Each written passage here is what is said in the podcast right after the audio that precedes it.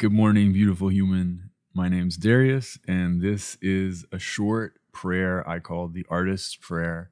I use this to help ground my energy, to help me get out of my own head, especially on days when I want to express myself, when I want to write, when I want to take photos, when I want to make meditations.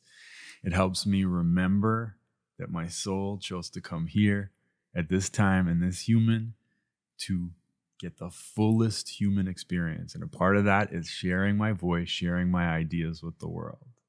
Here's the prayer Dear God, please use me as a vessel for your divine expression. Use me as an instrument of your love.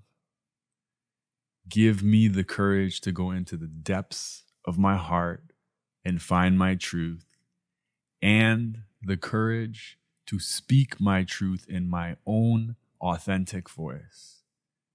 Whatever happens from there, I let go and let God.